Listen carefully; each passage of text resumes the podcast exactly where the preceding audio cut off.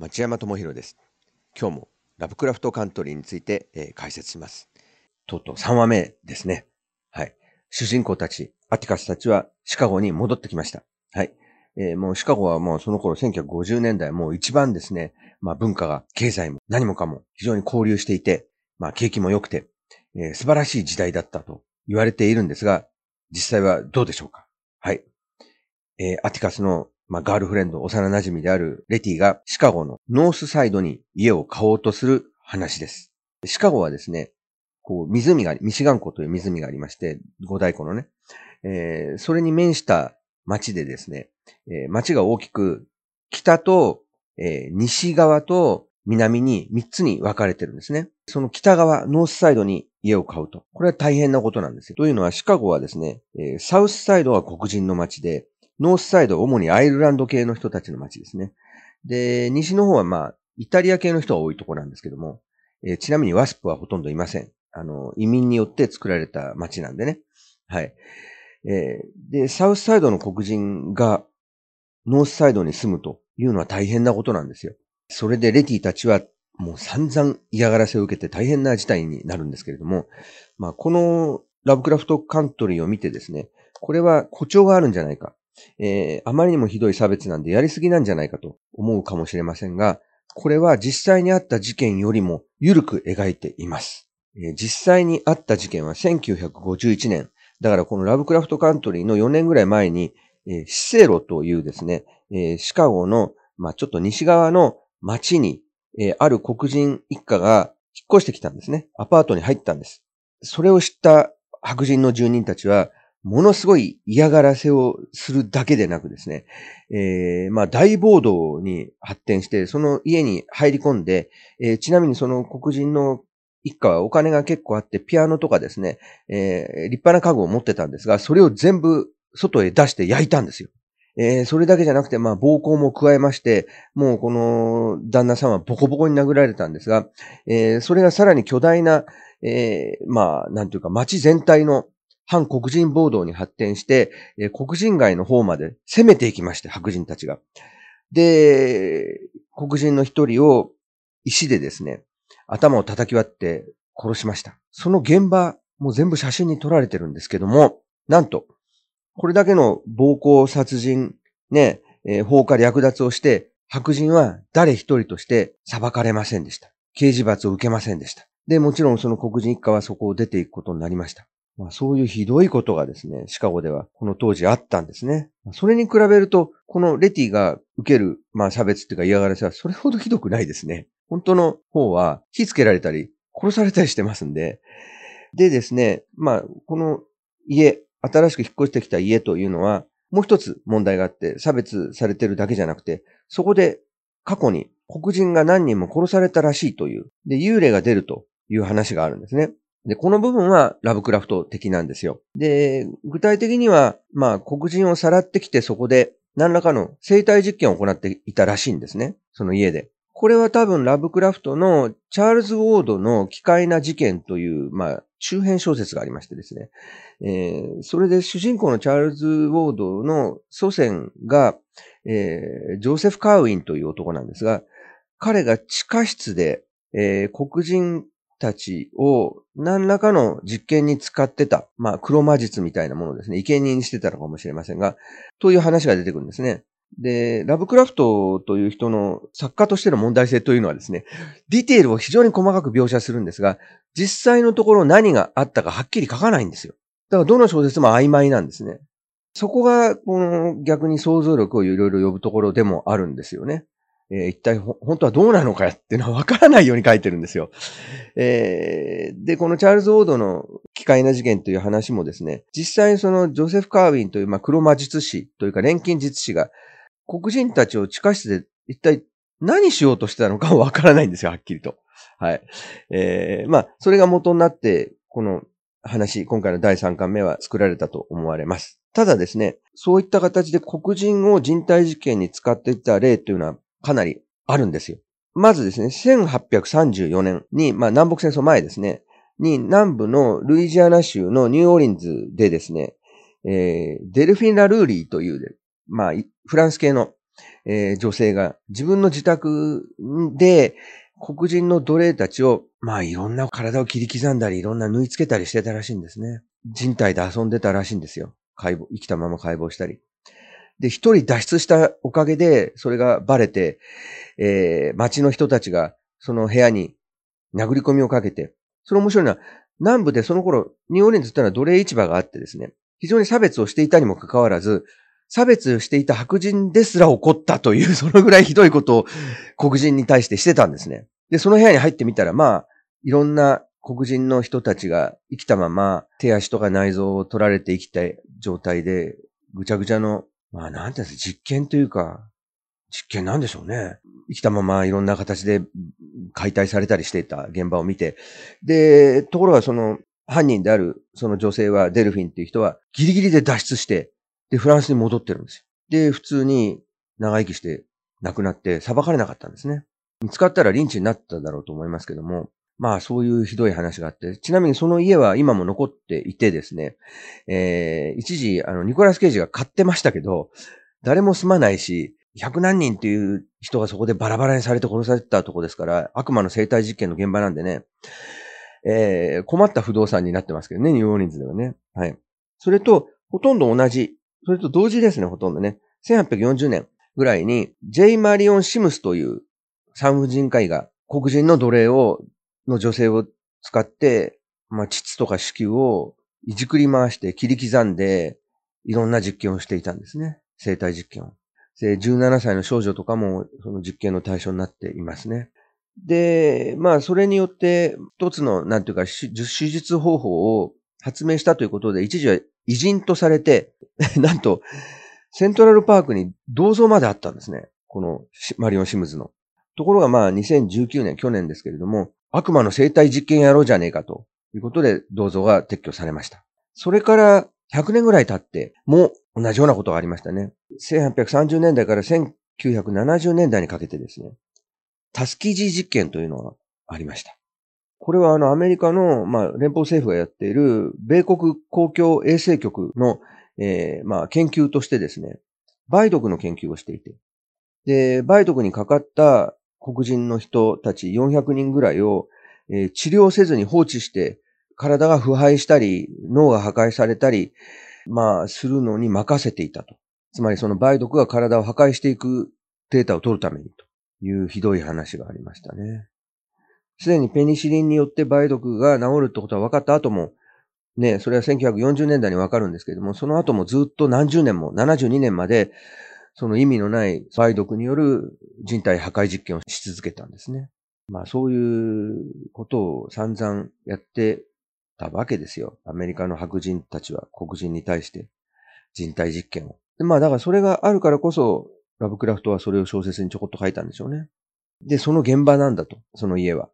で、なんかもう意地になってレティはそこに住もうとするんですが、そこで、まあ、警察になぜか彼女たちが逮捕されてしまいます。これもね、事実通りで、そのシセロというところで黒人に対する白人の暴動やリンチが起こった時に、なんと警察は白人たちを一切捕まえないで、そこのアパートに、えー、入居した黒人とそのアパートに入居させた大家さんを、えー、暴動を、まあ、起こすようなことをしたということで逮捕してるんですね。なんだろう、これって思うんですけども。はい。で、まあ、レティはそこで警察に逮捕されるんですが、その時にお前はアーバンリーグだろだろうって言われるんですけど、あの、アーバンリーグっていうのはちょっとわからないと思います。アーバンリーグというのは全米都市連盟という意味なんですけれども、まあ南部で奴隷が解放された後にですね、北部で産業革命が起こって、で、いろんな工場ができて工場労働者が必要になって南部から黒人たちがその、えー、北に向かっていって、えー、シカゴとかデトロイトとかですね、セントルイスとかそういった大都市に工場労働者として住むようになりました。はい。で、それまで黒人はみんな南部の、まあ、奴隷農場で働いていたので、そういう都会の中で暮らすということは非常にいろんな問題があったんですね。まあ、今言ったみたいに差別があったりね。で、それを支援する黒人の団体が、えー、全国都市連盟アーバンリーグというものです。非常に政治的な団体のように言ってたんですが、そうじゃなくて、黒人同士の互助会ですね。めったに今まで住んでなかったコミュニティの地盤がないところに新しいコミュニティを作るということになったんで、えー、それの、まあ、助け合いをする組織です。はい。で、あと NAACP と言葉が出てきますが、これはまあ皆さんご存知の通りですね、えー、黒人地位向上、まあ、委員会という、まあ、えー、1910年代からずっとやってる、そのまあ、反差別団体ですね。こっちは政治的な団体ですね。はい。あの、キング牧師も NAACP と一緒に公民権運動を戦いました。で、そこで彼女が、レティが乗せられた警察の護送車がですね、安全ベルトも何もない状態で、で、レティは手に手錠をかけられた状態で後ろに乗せられて、急ハンドルを切ったりですね、急ブレーキをかけたりするんですね。そうするとその護送車の、えー、後ろの席にベルトなしで乗ってるレティが、そこでまあ振り回されて、護送車の壁とかに顔を叩きつけられたり、首を叩きつけられてですね、まあ、ものすごい怪我をするんですが、これも事実通りです。え、昔からその白人の警察官たちは黒人を逮捕した時にですね、それをやってたんです。手錠をかけて安全ベルトをしない状態で車を振り回すことによって、彼らの首の骨を折って殺すということをしてきました。それをスラングで joyride って言うんですね。全然 joy じゃないんですが、楽しくないんですが、彼らにとっては楽しいんでしょうね。